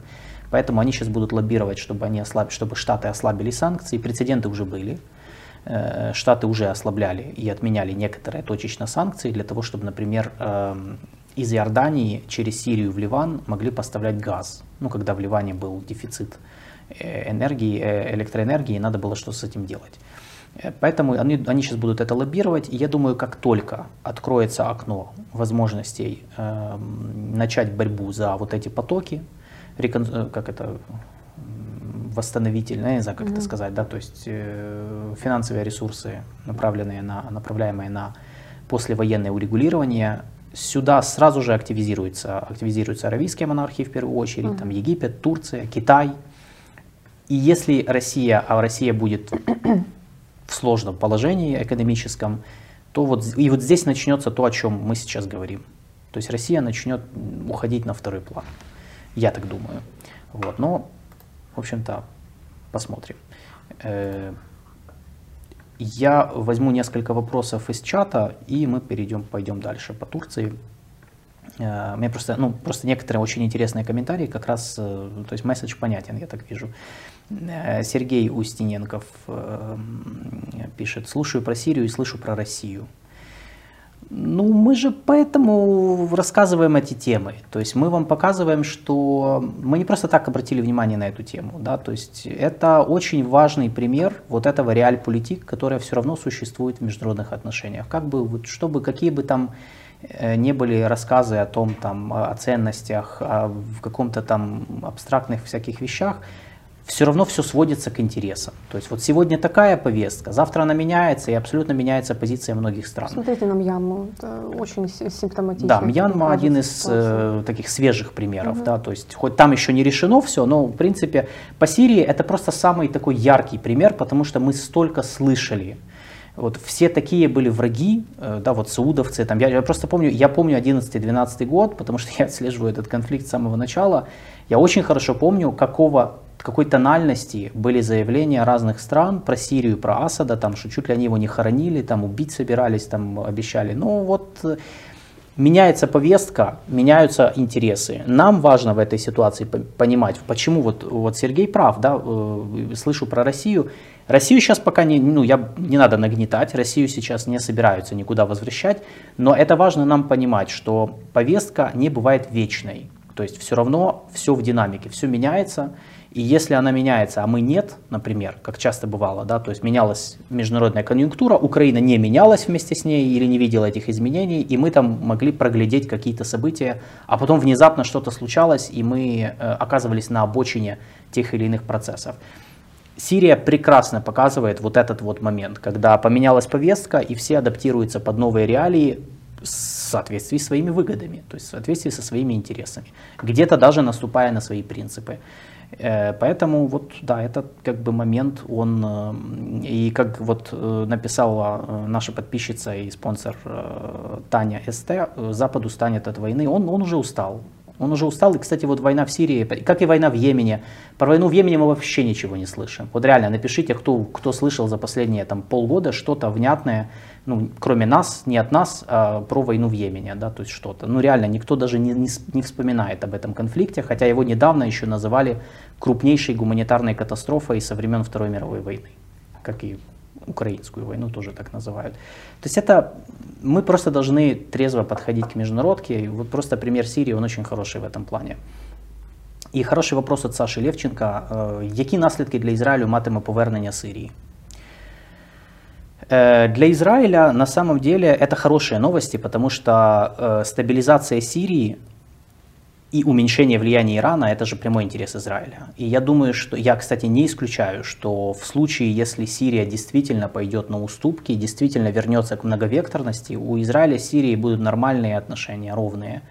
Э, ну, в том плане, что восстановится статус-кво, там, я не знаю, помирятся они, нормализуют ли отношения или нет.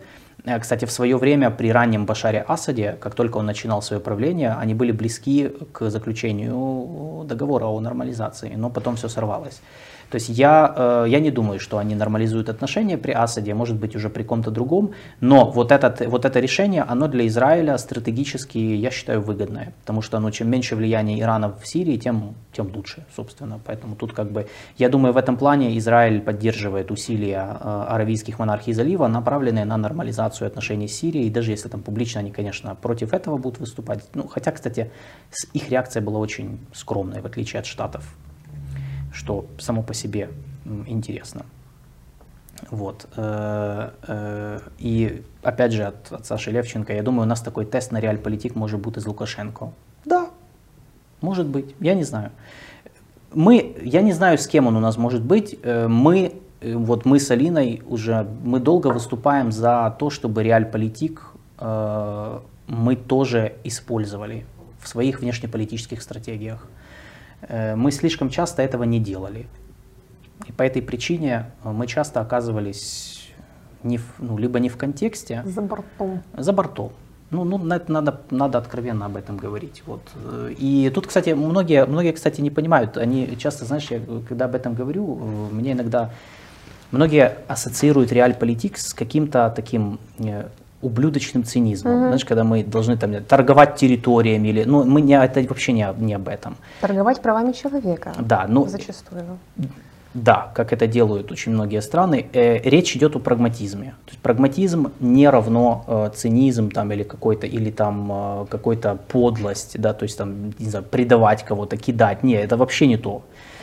Э, то есть, потому что это, это характерная черта России, да, вот в этом плане. То есть мы не об этом говорим. Мы говорим о прагматизме, когда мы трезво оцениваем Трезво. ситуацию, угу. когда у нас, когда э, эмоционально субъективные какие-то э, интересы или взгляды, они не доминируют, они все равно, все равно будут, но они не доминируют во время принятия государственных, э, ну как минимум на государственном уровне. Когда и... речь идет о реализации национальных интересов, потому да, что ну, то есть... тоже речь идет о том, чтобы ставить собственные интересы на первостепенное место, на самое главное место. Да, поэтому у нас должен быть примат государственных интересов над э, личными. То есть, ну, в идеале, конечно. Я не верю в идеальную в, розовую картинку, как бы, где это вот прямо так. Все равно есть и личные интересы, и какие-то корпоративные.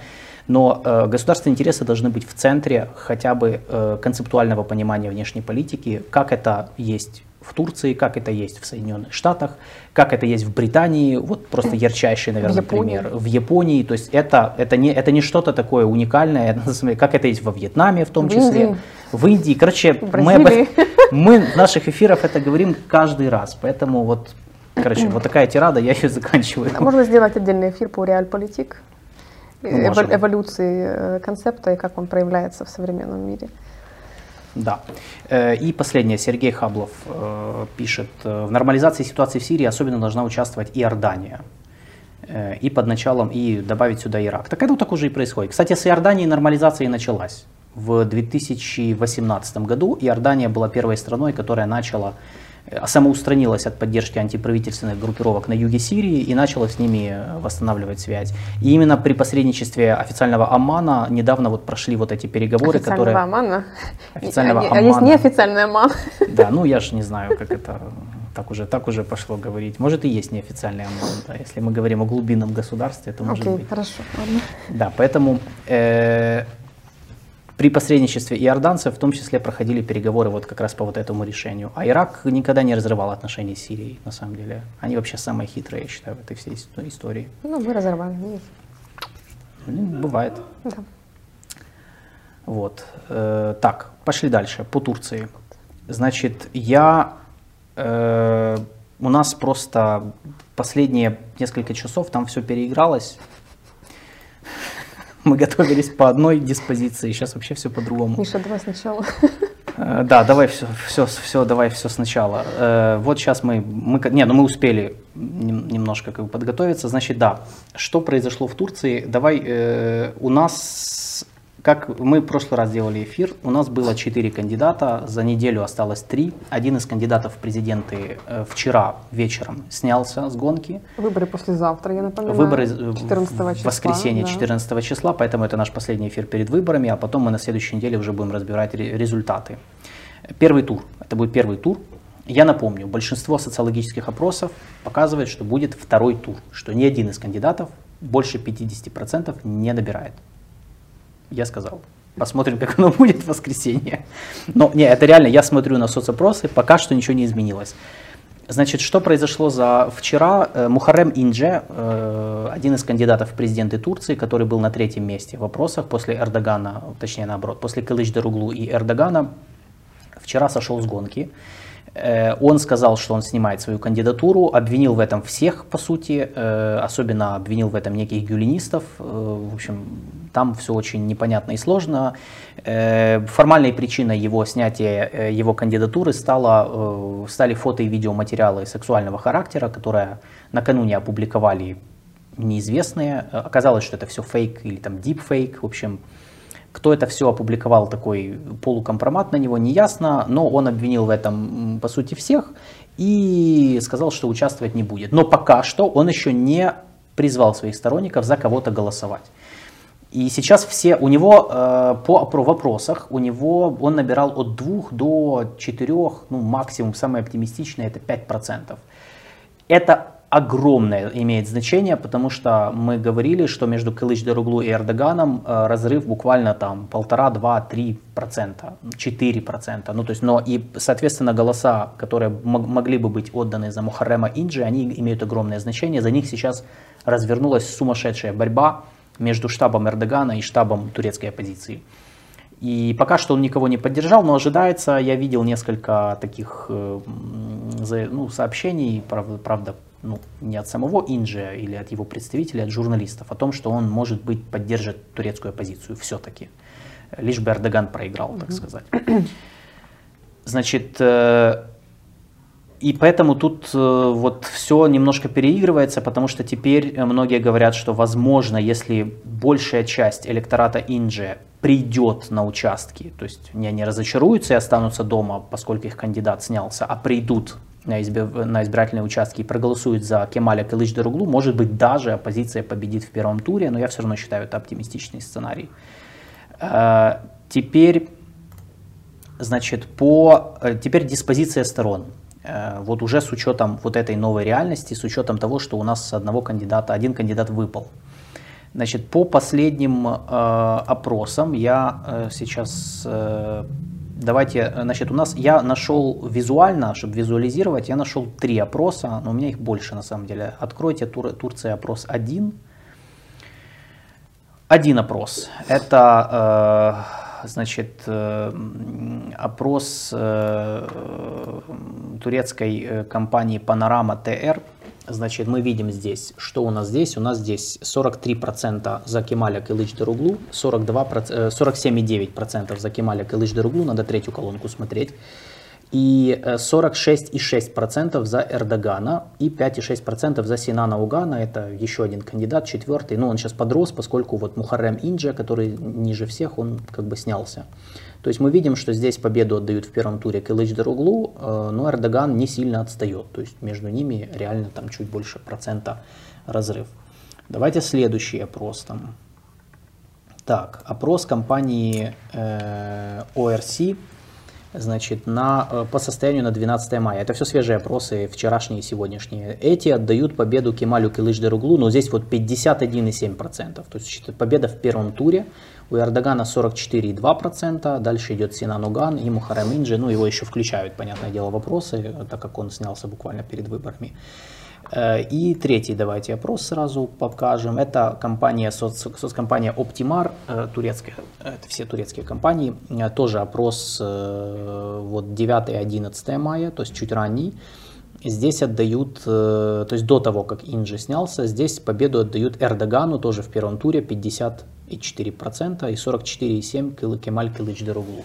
Вообще, то есть, как вы видите, ну да, и везде, кстати, во всех этих опросах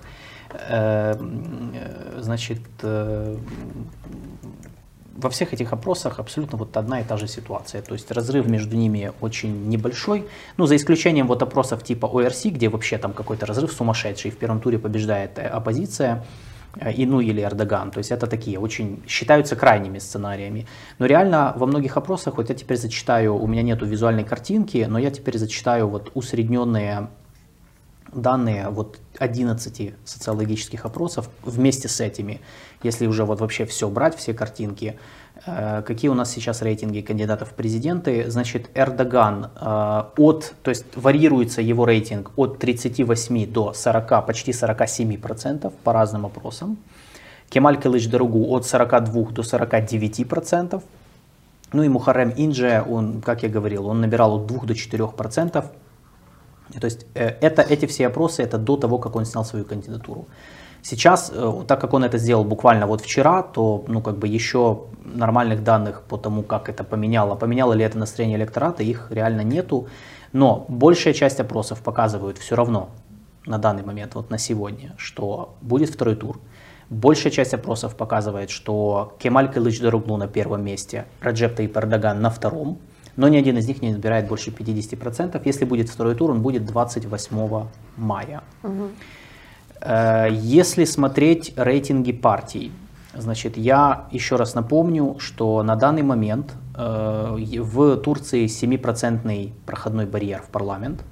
Парламент насчитывает 600 мандатов. На данный момент три партийных альянса проходят. Это коалиция, правящая, э, коалиция Родина, это оппозиционная, туда входит шесть оппозиционных партий. Народно-республиканская партия, хорошая партия, партия будущего, партия демократов, партия демократии и прогресса и партия счастья. Такие названия прям. Хорошая партия, партия счастья. Ну, да, Нам да, такого да. не хватает, мне кажется. Да, вот э, подсказка на будущие выборы. Хотите, называйте свою партию позитивно. Э, Позитивная партия. Ну, если есть хорошая партия, может быть и позитивная, я так думаю. Э, на втором месте, ну, точнее, еще одна, это Народный альянс, то есть это коалиция правящая, туда входит правящая партия справедливости и развития, собственно, партия Эрдогана, партия националистического движения, сокращенно MHP, это националисты, которые в парламенте сейчас в коалиции с Эрдоганом, партия Великого Единства и партия Нового Благосостояния. Но здесь вот величие и гордость, ну, понятно, это же вот такие вот названия. Ну и третий альянс – это Альянс за свободу и труд, это левые и курды. То есть это угу. прокурдская партия демократии народов и зеленая левая партия, это просто левые, там, протокоммунисты и так далее. И теперь конкретно по рейтингам этих партий. Значит, отдельно, по рейтингам отдельно партий, не, не альянсов, понятно. Значит, первое место в рейтинге парлам, именно парламентских выборах все еще за партией Эрдогана. То есть они на первом месте набирают 32%. На втором месте э, главная оппозиционная партия Кемаля Кылыч Даруглу э, 27,6%. То есть это Народно-республиканская партия. На третьем месте тоже оппозиционеры, хорошая партия, 10,5%. Э, дальше идет на четвертом месте, что многих сейчас удивляет, и скорее всего они будут играть роль таких серых кардиналов, kingmakers да, на этих выборах, это курды Э, их партия набирает 10,7%, это сумасшедшее угу. количество. Э, это все среднее сейчас значение, я считаю. То есть это очень разные опросы, это не какой-то один. Дальше и еще идет партия националистического движения союзники Эрдогана 6,5%. Ну и дальше все остальные партии, они там набирают там, по полтора, два максимум. Если все это приплюсовать, то есть вот вообще вот просто плюсовать все партии, которые там в разных альянсах, то есть правящие, оппозиционные, ну вот я посчитал, сколько они могут набрать э, в парламенте по итогам парламентских выборов. Турецкая оппозиция в целом, вот если объединить все проценты вот этих всех партий оппозиционных, вот если они все объединятся в парламенте, они могут набрать ли, минимум почти 49%, это минимум на парламентских, uh-huh, uh-huh. Если к ним присоединятся курды. Курды пока не спешат ничего делать. Максимум 53. То есть они будут иметь ну, то есть они либо не будут иметь большинства, либо они, скорее всего, будут иметь большинство. Не конституционное, но большинство.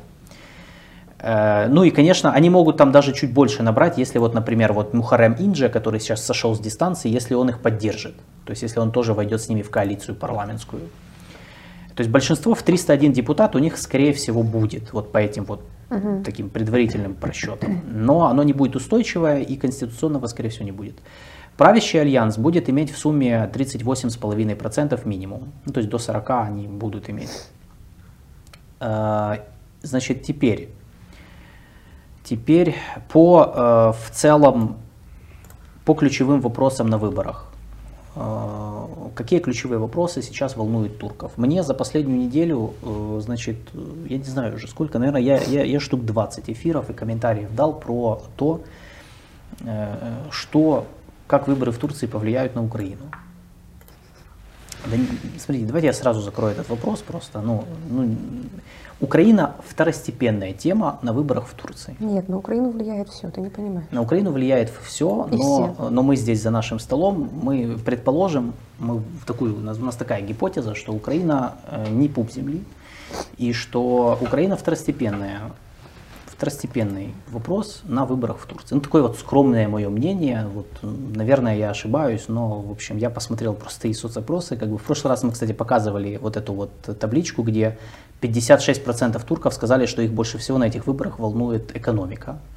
И Украины в этом списке 10 там разных вопросов, их вообще ее нету. Значит, как, как же так? ну как так?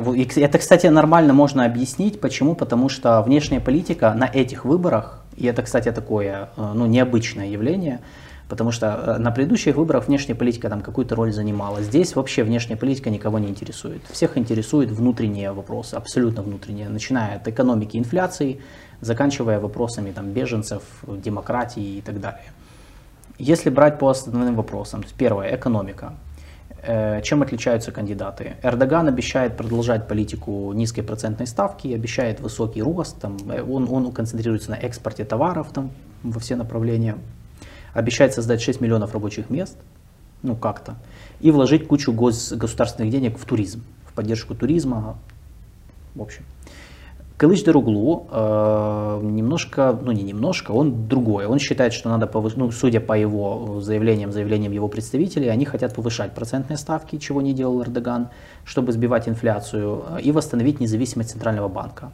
Ну, Эрдоган же давил на Центральный угу. банк, он два раза менял э, директоров Центрального банка, чтобы они делали то, что он считал правильным. Также Кылыч Дарглу обещает ограничить льготы и преференции для иностранцев на рынке недвижимости, что касается покупки жилья, например.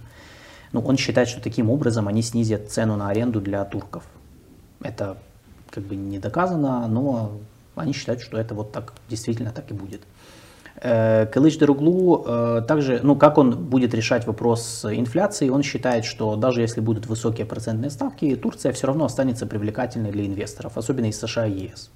То есть я это интерпретирую так, как он надеется, что он будет привлекать деньги с Запада. Угу. Опять же, это нельзя проверить сейчас, но вот он так, он так вот думает, что будет делать так. Эрдоган, кстати, э, в свое же время э, привлекал деньги с Востока. То есть это аравийские монархии очень много давали, там Эмираты, по-моему, 10 миллиардов, или Катар, э, кто-то угу. из них 10 миллиардов влил в, в турецкую экономику. Ну, в общем, по беженцам сирийским, это второй вопрос, который всех волнует, э, потому что в Турции 3,5 миллиона сирийских беженцев. Э, значит, 80% э, турков, согласно опросам, хотят, чтобы эти беженцы вернулись домой. Теперь... Их можно понять. Их можно понять. Но вопрос, как? И здесь начинаются вот эти все вот... И здесь начинается очень интересная дискуссия, которая не заканчивается ответом на этот вопрос – Значит, дело в том, что из вот этих трех с половиной, ну трех миллионов, допустим, три с половиной это вот, ну, то есть никто же не знает до конца, угу. сколько их там, ну допустим, три миллиона э, сирийцев, это точно. Значит, из них э, около 700, 700 тысяч уже интегрированы в турецкое общество, то есть это, это сирийцы, которые учатся в школах или в университетах. 880 тысяч за время конфликта в Сирии родилось уже в Турции, то есть это уже как бы дети э, сирийских семей, которые там родились уже. И что как бы усложняет, понятное дело, их возвращение, потому что многие из них уже давно там интегрированы, многие выучили турецкий язык, их уже даже на улицах не отличишь особо от турков угу. реально, ну то есть многие там живут, работают. Э, значит, что обещают кандидаты? Как они будут бороться с, этой тем, с, этой, с этим вопросом? Э, Кемаль Калыч Даруглу обещает договориться с Дамаском о возвращении этих беженцев. Правда, он не уточняет, на каких условиях и как. Ну вот, что именно он скажет. Ну, то есть идея такая, что он договаривается с Сирией при посредничестве ООН, они заключают договор э, в течение двух лет, э, что беженцы как бы должны вернуться. Это, ну то есть куча открытых вопросов, как это будет имплементировано, на каких условиях беженцы будут возвращаться, захотят ли они возвращаться, если не захотят, что с ними делать, там их, не знаю, силой гнать в Сирию или нет куда гнать, да, если Сирия, например, разрушена. Вот. И здесь Калыч Дороглу говорил такую вещь, что он э, инвестирует, то есть турецкие компании будут помогать отстраивать Сирию и таким образом создавать э, среду для возвращения людей. Эрдоган говорит примерно то же самое. Он говорит, что нормализация отношений с Сирией, э, договоренности с Дамаском и поэтапное возвращение беженцев, но без спешки, они типа сами будут возвращаться. Когда все стабилизируется, конфликт будет решен, турецкие компании вложат деньги, ну, в общем. Короче, э, по вопросам беженцев я бы сказал, что ни у одной стороны рецепта нет. То есть они, но они очень похожи в этом плане. Э, то есть тут вопрос, кому вы больше доверяете, по большому счету, ну, как мне кажется. Э, и по курдам еще один вопрос, который всех интересует. Э, Кылыч Деруглу отдельно подчеркивает, что турецкая оппозиция будет править для всех, они будут вовлекать курдов, они будут с ними поддерживать контакты, нормализуют отношения. Эрдоган, понятное дело, продолжает такую жесткую антикурдскую риторику. Э, он даже обвинял Кылыч Даруглу и турецкую оппозицию в том, что они якобы поддаются шантажу курдов. Типа, что там чуть ли не они под дудку пляшут там турецких и сирийских курдов. Но это скорее, скорее риторика. Э, что еще?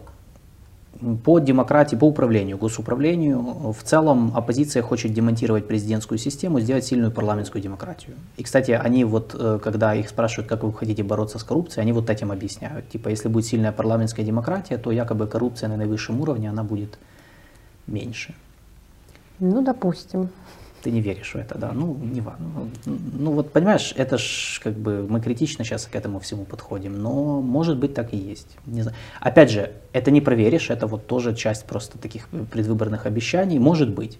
Ну, с другой стороны, это логично. Если они обвиняют, они же считают, что вся коррупция завязана на Эрдогане и его окружении. Угу, Поэтому, угу. конечно, логично, что надо это все демонтировать, и тогда коррупции не будет, она исчезнет. Эрдоган же, понятное дело, он за то, чтобы оставить систему какой есть, он считает, что это самый эффективный метод управления страной, э, то есть вот такой вот модель просвещенной цифровой автократии типа Мустафы Кемаля. Ну, на самом деле, mm. это же как бы очень похоже.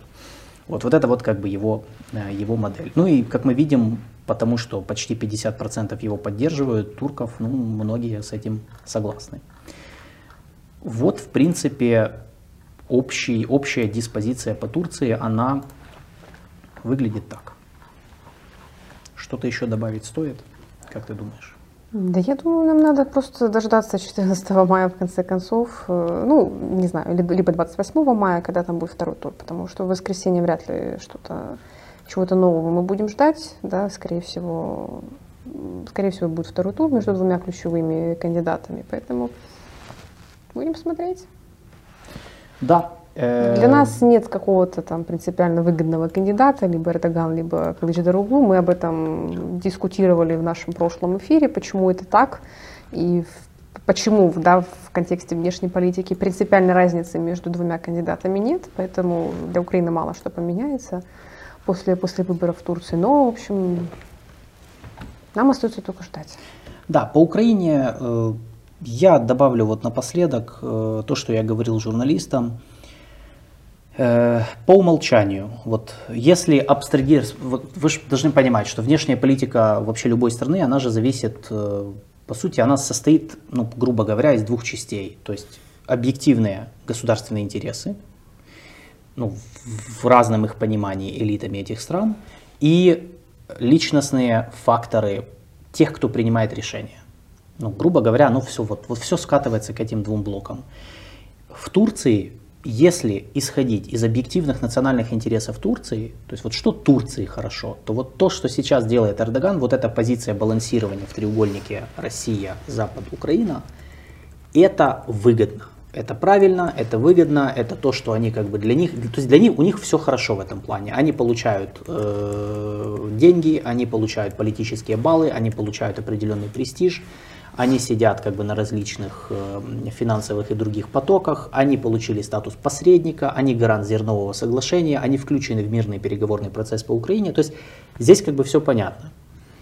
Э, если сюда добавлять какие-то личностные факторы, то вот здесь как бы у нас ну, здесь сложно что-то прогнозировать, потому что турецкая позиция, потому что вот меня чаще всего спрашивают, как турецкая позиция будет относиться к Украине и России.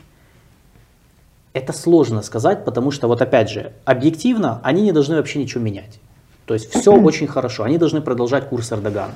Потому что по большому счету ничего не противоречит интересам Турции или там турецкой оппозиции, которая хочет же, ну как бы, хочет же, как это, чтобы их страна была сильной и так далее. И, кстати, Кемаль Килыч Даруглу э, в своих интервью многочисленных э, среди которых были интервью про Россию и Украину, он же несколько раз говорил о том, что они за продолжение экономических связей с Россией, они считают, что э, они не будут присоединяться к санкциям против России, они считают, что надо выдерживать там баланс и так далее. Э, единственное, что, конечно же, при Кылыч-Даруглу, наверное, не будет магии личной, магии, вот этой химии, точнее, между Эрдоганом и Путиным, как она была, да, то есть не будет персонализированного вот этого фактора. Ну и все, на самом деле. Но мы не знаем до конца, почему, потому что турецкая оппозиция, во-первых, это не только Кемаль Кылыч Даруглу, это еще шесть человек, которые могут тоже влиять на внешнюю политику. Кто из них будет курировать ее, мы не знаем. Кто какое министерство займет, мы не знаем. Согласно договоренностям самой оппозиции, если Кемаль Кылычдаруглу победит, у них будут все остальные лидеры оппозиции получат пост, ну должны получить пост вице-президента. Вы сами представляете, как это будет выглядеть, да? То есть семь вице-президентов и президент. Вообще то есть как они будут находить компромисс, может и найдут, но мы не знаем, кто из них будет больше влиять на внешнюю политику. И кроме того, мы не знаем, как Россия отреагирует. То есть она может отреагировать как-то неадекватно, сделать, в общем, сама помочь э, развалить отношения с Турцией, если они слишком там неадекватно отреагируют на это. Э, и, э, наконец-то, последний фактор – это влияние Запада. Многие называют турецкую оппозицию прозападной. Я отчасти с этим согласен. Они действительно будут акцентировать э, свои, э, свою внешнюю политику на отношениях на западный вектор. И они, мне кажется, будут более чувствительными к сигналам из Брюсселя, там, Вашингтона особенно, там, Парижа, может быть, не знаю. Но мы не знаем, до какой степени турецкая оппозиция является, будет находиться под влиянием Запада. Вот, поэтому э, тут как бы тут вот большой вопрос в этом плане. Так что, да, забудьте пока что в вопросе там, влияния на Украину. То есть по умолчанию не должно быть фундаментальных изменений. Могут быть косметические изменения, но мы дальше посмотрим, то есть как оно будет развиваться, потому что я э, ну, не исключаю ничего. Когда речь заходит о вот личностных качествах, тут уже никто ничего не может вам точно сказать, никто этого не знает. Э, да, и э, по чату там был вопрос от Максима Майструка. Какова вероятность того, что в будущем мы будем иметь проблемы с Турцией из-за Крыма? Ну, вероятности всегда есть, потому что ну, мы же все равно будем с Турцией конкурентами по тем или иным вопросам, когда это касается Черноморского региона. Не, ну тут имеется в виду, будет ли Турция в какой-то момент скажет Крым, Крым наш. Э, зависит от того, Зачем? что будет происходить в Крыму. Я не думаю, что они прям будут его там возьмутся за его оккупацию mm-hmm. или что-то типа того. Э, Чтобы но, что? Э, но, не, ну, я верю в то, что и Турция как бы этим же занимается, что они будут усиливать свое влияние на полуостров и на украинскую политику там через тех же крымских татар, что логично и как бы понятно в их внешней политике. Ну, не знаю, надо ли нам с этим что-то делать. Ну, очевидно, мы должны проводить свою политику, и если наши интересы, то есть там, там где наши интересы сходятся, э, значит, надо сотрудничать. Там, где не сходятся, надо отстаивать свою позицию. В этом и суть прагматизма, о котором мы сегодня вот много говорили. Все. На сегодня все. Э, друзья, я напоминаю, что э, подпишитесь на наш канал, оформляйте спонсорство, поддержите наш канал. Э, в, э, на следующей неделе, а, маленькая новость, прежде чем мы закончим, э, у нас такая маленькая из международки тоже новость, которую мы, скорее всего, на следующей неделе будем рассматривать. В Австрии прошли переговоры между представителями Китая и США. Первые со времен эпического полета воздушного шара, после которого Блинкен не поехал в Пекин. И э, Китай объявил, что наконец-то их спецпредставитель по Украине э, Ли Хуэй, э, вот этот дипломат, о котором мы тоже говорили в одном из своих эфиров, что он э, наконец-то с 15 мая он начнет свое долгожданное турне.